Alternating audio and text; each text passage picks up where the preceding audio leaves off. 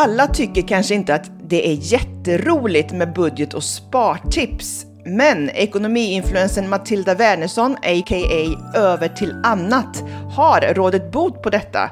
För hon kombinerar humor och små sketcher genom sitt Insta och blogg för att uppmärksamma vikten av en sund och lagom privatekonomi.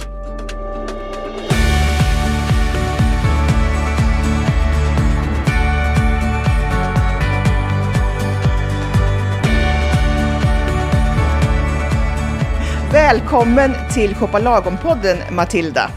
Men tack så mycket! Hur är läget med dig? Jo, men det är ganska bra tycker jag. Mm. Eh, absolut, jag är lite nervös nu.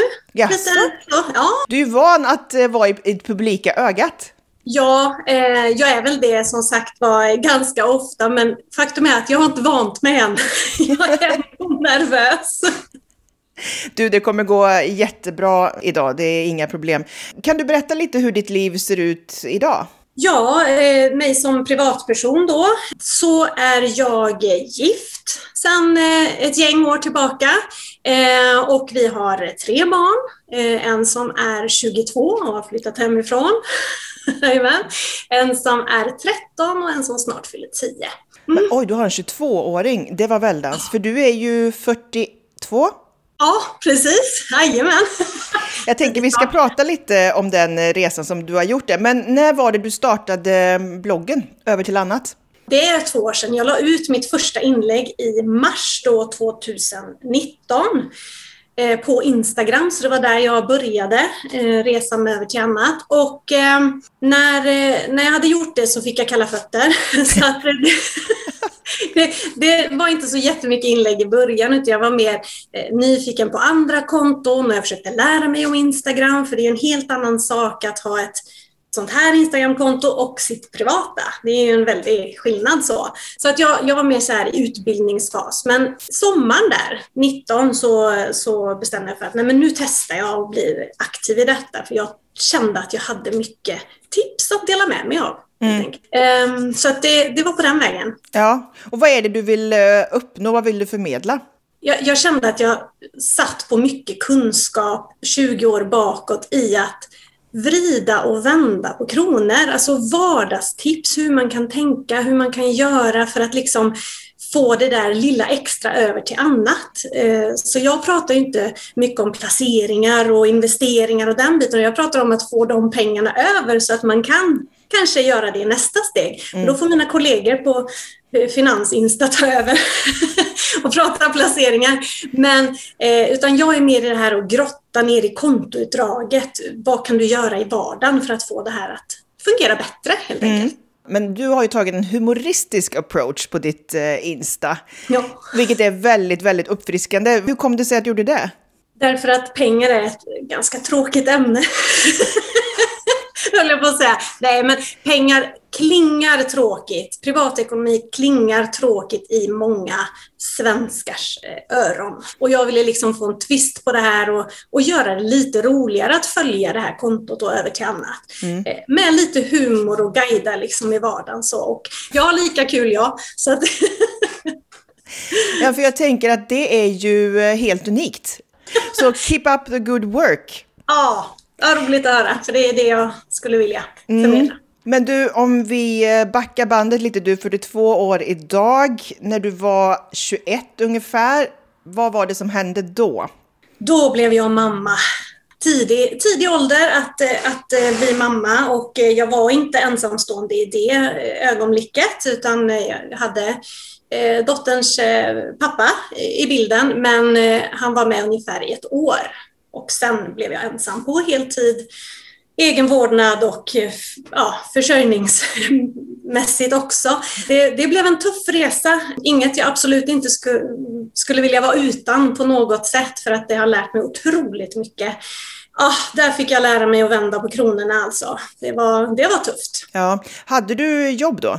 Inte precis då. Men sen så hade jag lite tur. Jag kom in via kontakter då och fick jobb som musiklärare för jag hade musikestetisk bakgrund från gymnasiet. Jag, jag kom in på högstadiet det var ett lärorikt år, eh, verkligen. Eh, men det var inte riktigt det jag ville jobba med, så då började jag studera strax därefter eh, inom ekonomi, KY-ekonomi.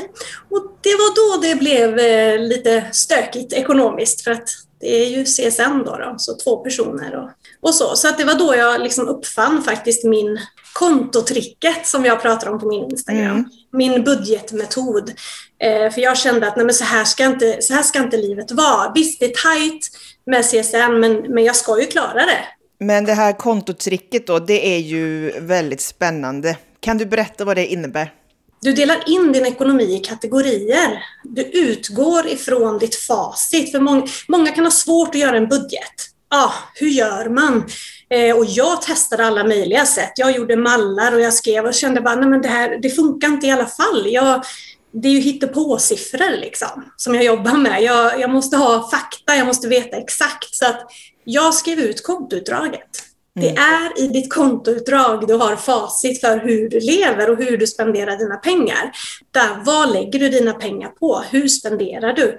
Eh, vad har du för, för vanor? Och, och det ser du så svart på vitt i ditt kontoutdrag. Så att det är det det bygger på och du kan inte bara titta en månad tillbaka eller två månader tillbaka utan ett år. Då har du ju med jul, du har med semestrar, du har till och med med påsk. I vissa perioder så går det ju mer pengar än mm. vad det gör andra perioder och då får du med allt detta. Men gick du tillbaka och då drog ut 12 stycken månadsutdrag? Ja, eller tog hjälp av banken på den tiden. För då, då fanns ju inte på internetbank eller så. Utan jag gick till banken och sa jag vill ha 12 månaders kontoutdrag.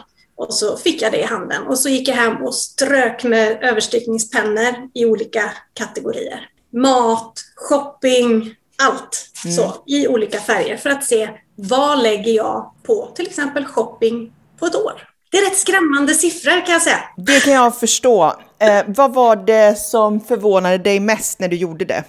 Det var shopping. För mat har jag alltid varit duktig på.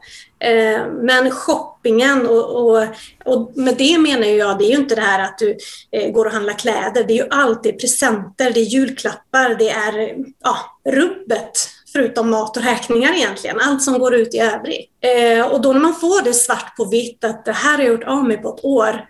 Man vill inte göra det när man ser det så. Jag får så här dålig känsla i magen till och med när jag bara hör om det.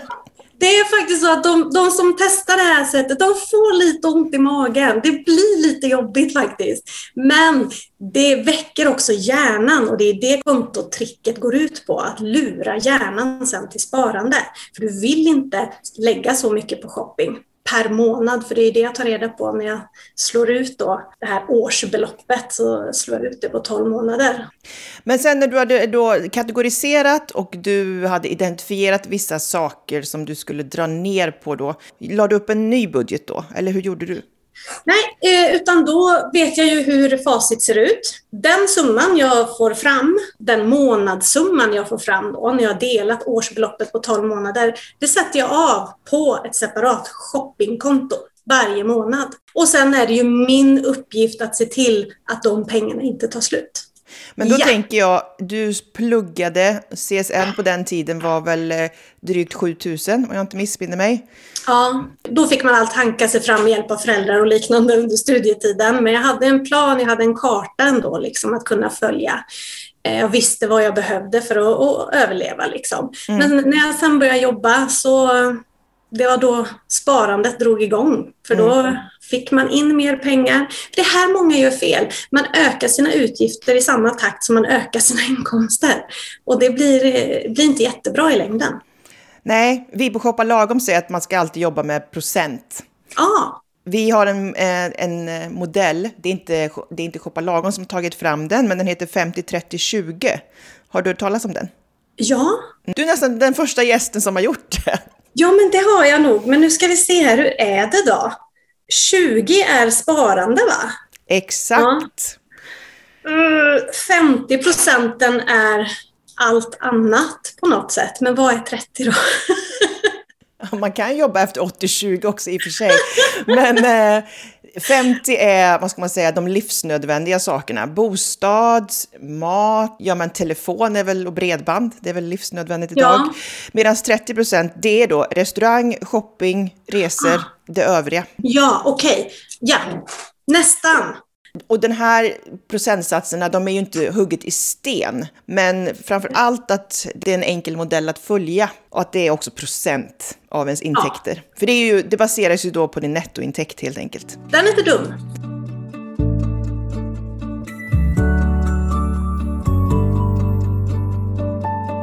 Men nu då, nu lever du ett helt annat liv. Har din partner också anammat ditt sätt att tänka?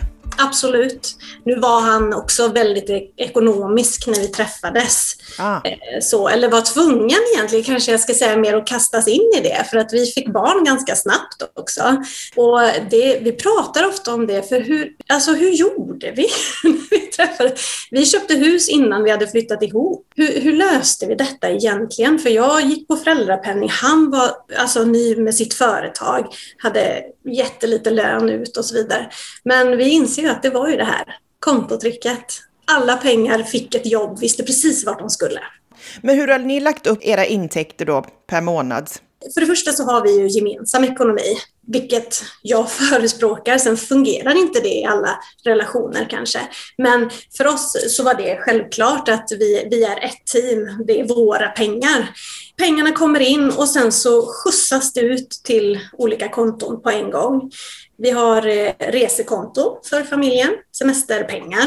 Eh, vi har vår buffert, vi har månadsspar i fonder, vi har vårt matkonto, vi har shoppingen, vi har räkningar, fasta utgifter. Vi har till och med bolånekonto där Oj. bolånen dras ifrån. Så att det är många konton, men det gör det hela så lätt. Mm. pengarna finns alltid där. Och är det så att det plötsligt blir en längre inkomstförändring som föräldraledighet, ja men då får man dra ner på överföringarna. Mm. Men då får man också anpassa. Nej, men har jag 80 procent av min lön, ja då måste, kan jag inte liksom spendera 100 procent av lönen. Eller liksom, det, det, blir en annan uppdelning. Och det här är ett jättebra sätt att jobba. Så fort pengarna kommer in så skjutsas det ut till olika förvar. Något som är lite annorlunda här då, det är att ni har så många olika konton. Ja. Skulle jag säga. Mm. Ja. Det är många faktiskt som eh, undrar över hur man ska dela upp de här fasta kostnaderna när man är i en parrelation och kanske till exempel inte tjänar 50-50. Hur ja. har ni gjort där? Har ni några bra tips? Det, det var att vi, vi pratade pengar tidigt. Jag, jag, kan berätta en liten grej där jag förstod att min man var på samma liksom, nivå som mig. För det var innan vi hade flyttat ihop, men vi skulle iväg på en resa. Vi skulle åka till Peking. Eh, jag, ensamstående mamma, och han, helt annan situation. Eh, för jag, det som hände var att vi stod på Landvetter och skulle flyga och vi gick till Forex och vi hade förbeställt pengar. Jag hade 3000 i fickpengar. Eh, det klarar man sig bra på i Peking då. Min man hade ju desto mer. Och det här hade vi inte riktigt pratat om, men jag tror att han tog ut ja, fyra gånger så mycket. Så att han snodde mitt kuvert och så bara, ge mig, ge mig ditt kuvert. Okej? Okay? Och så tog han pengarna och så la han ner dem i sitt kuvert och så sa han, nu ska vi ha roligt.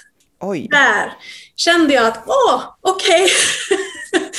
nu ska vi inte fundera på det, utan våra pengar tillsammans. Liksom. Och det här förstår jag att det är inte självklart i, i alla relationer och det, det är svårt. Men allt handlar om att våga prata om pengar och mm. hitta sin form från början. För att pengar är en sån stor del i vardagen. Mm. Eller i allt egentligen. Framtiden, det är ju pengar som skapar trygghet på något sätt. Och har man så olika inkomst och framförallt när man har valt att dessutom kanske skaffa barn tillsammans så har jag lite svårt att förstå om man inte kan ha sin ekonomi tillsammans. Mm. Men det där, jag har också förståelse för att det är väldigt olika. Men har du ett eh, så kallat, eh, som kvinna då, fuck off-kapital? Nej, det har jag inte. Lite skämtsamt så säger jag att vi har det gemensamt.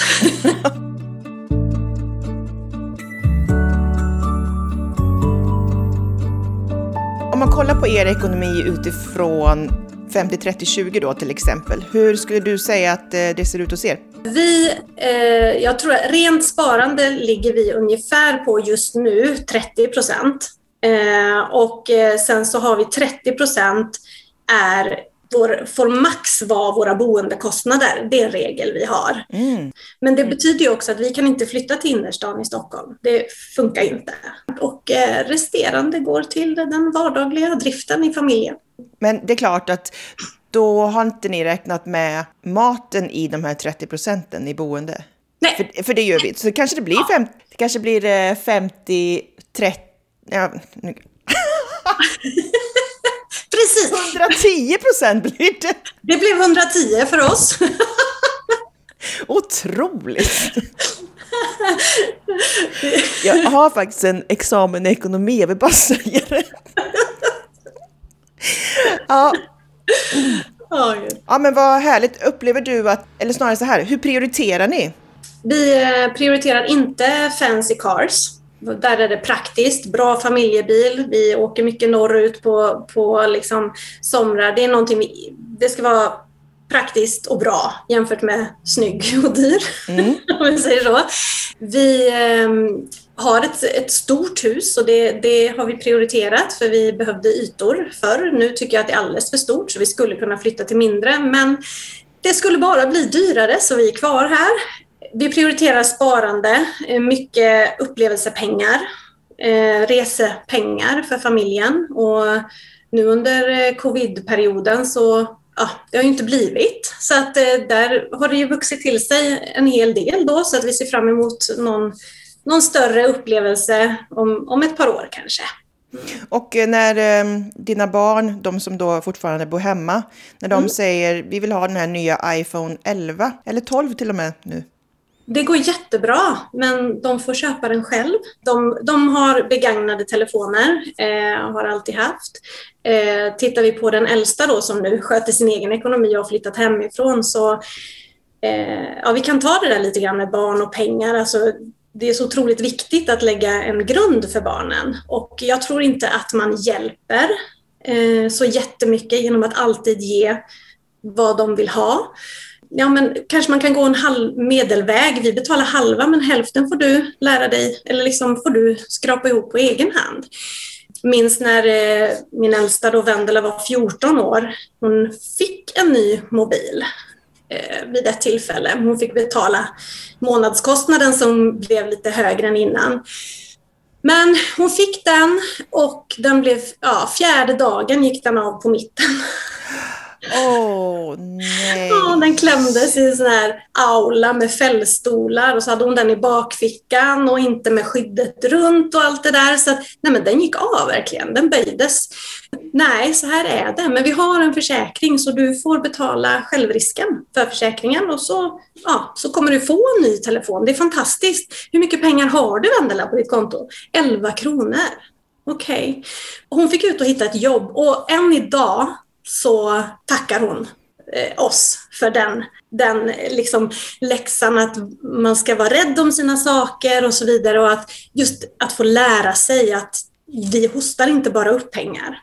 Man får bidra och hjälpa till helt enkelt. Och där, mm. där, eh, ja, det är lite roligt. Hon, hon sa det senast i förra veckan så att eh, jag har lärt mig så mycket om pengar och ekonomi idag. Så att det, ja, det är jätteroligt att höra. Ja. Vad bra, för att eh, det är också en eh, stående punkt i den här programserien, just hur man ska prata med barn och sådär om pengar. Men du verkar ha lyckats då, du har ju faktiskt bevis på att du har lyckats bra. Ja, ja. jag har ett bevis och jag hoppas på att vi kan lyckas lika bra med resten.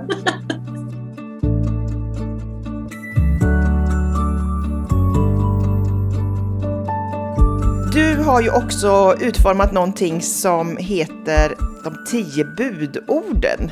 Precis. Kan du nämna vilka de tio budorden är? Mm. Och det här är ju liksom, alltså jag har ju, för att få lite humor i det hela, använt liksom det uttrycket och de tio budorden. Eller över till annat edition helt enkelt. De finns på Instagram men eh, ja, första är då eh, du ska spendera mindre än du tjänar. Andra är du ska betala dig själv först. Tredje är du ska icke jämföra dig själv med andra. Det fjärde är typ undvik kreditkort om du inte har pengarna att betala för eh, räkningen. Femte är utbilda din nästa generation. Sjätte, planera för din framtid. Sjunde, var ej besatt av pengar. Åtta, du ska kartlägga dina utgifter. Nio, lär dig skillnaden mellan önskemål och behov. Och tio, ge till behövande. Otroligt bra! Har du dem uppsatt på stentavlor hemma i ditt kök? Nej, men jag löser det. det hade ju varit lite kul.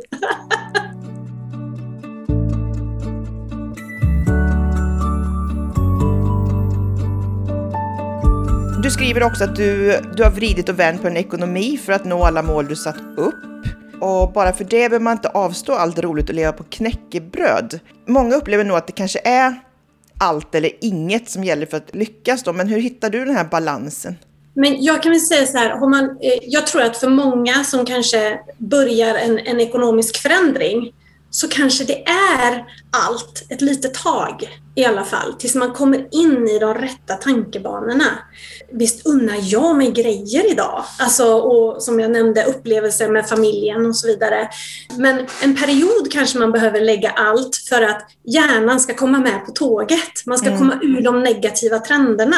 Sen kommer balansen. Det här med till exempel att, att göra genomtänkta köp, det är ju det gör ju jag hela tiden idag, men omedvetet. Men det gör också att det jag köper, det är det jag behöver. Ibland blir det också, eller något jag verkligen älskar. Att hitta det, för många gånger tror jag att man känner att man älskar allt. ja, men jag älskar den tröjan och den boken har jag hört är jättebra, jag måste ha den fysisk form. Eller, ja, ehm, men att hitta den där, ställa sig några frågor innan man, eh, man gör köpet. så. Mm. Men vad är det du köper när du, nu ska jag unna mig? Har du något sådana köp? Nej. Nej. jo, det är klart jag har. Eh, men unna mig, då är det mer att jag kanske äter eh, en lunch ute. Det tycker jag är gott att unna mig. Eh, ibland och roligt att gå ut med kollegorna. Det är, det är något jag unnar mig och tycker det är trevligt. Sen så eh, unnar vi oss också prylar i form av eh, alltså cyklar som stöttar vår fysiska alltså, utveckling, eller för säga. Mm. men eh, vi tränar, cyklar. Eh, jag älskar ju att springa, löpträna, så att jag har Bra skor ska man unna sig. Man ska liksom inte hålla på med någon lägre prismodell bara för att det är billigare så, utan där är det funktion som gäller så jag unnar mig bra grejer. Liksom. Bra unn, tänker ja. jag. precis. Ja. Men jag tänker, alltid när man sätter igång med något nytt det är så till exempel som när man går en kurs med jobbet. Man är jädrigt pepp när man går ut utifrån dörren. Men sen när det har gått tre veckor så kanske motivationen inte är riktigt lika hög. Hur har du lyckats att hålla i det här så många år? Ja, och jag tjatar om det jättemycket. Man måste identifiera sitt varför. Varför ska jag ändra på min ekonomi? Eller varför ska jag shoppa mindre? Det måste finnas en anledning som du brinner för, som man nästan blir lite så här känslomässig inför när man pratar om det. Det ska vara så nära hjärtat. Alltså många gånger jag skulle säga, jo men jag sparar för ett hus. Okej, okay. du vill köpa ett hus, men varför vill du köpa ett hus? Många som jag har pratat med, nej men det ska man ha. Är det flera som har svarat, nej du behöver inte ha ett hus. Vad är ditt varför? Ta inte andras varför. Hitta ditt varför. Så varför vill du ha ett, en egen villa liksom? Mm. Ja, nej men det, jag vill uppfostra, jag vill ha min familj där. Ja, men vad är det för... En familj mår lika bra i en lägenhet som den gör i ett hus. Vad är det du vill ha? Liksom gräv ner i olika nivåer. Ställ frågan varför minst tre gånger neråt för att verkligen hitta, jo men du kanske vill ha en, en plats och bilda minnen för din familj, en, ett hem, alltså hitta en, det där djupa varför. Vad är det som är viktigt? Det är faktiskt eh, ett genomgående svar jag brukar få och det är förmodligen ja. det bästa tipset.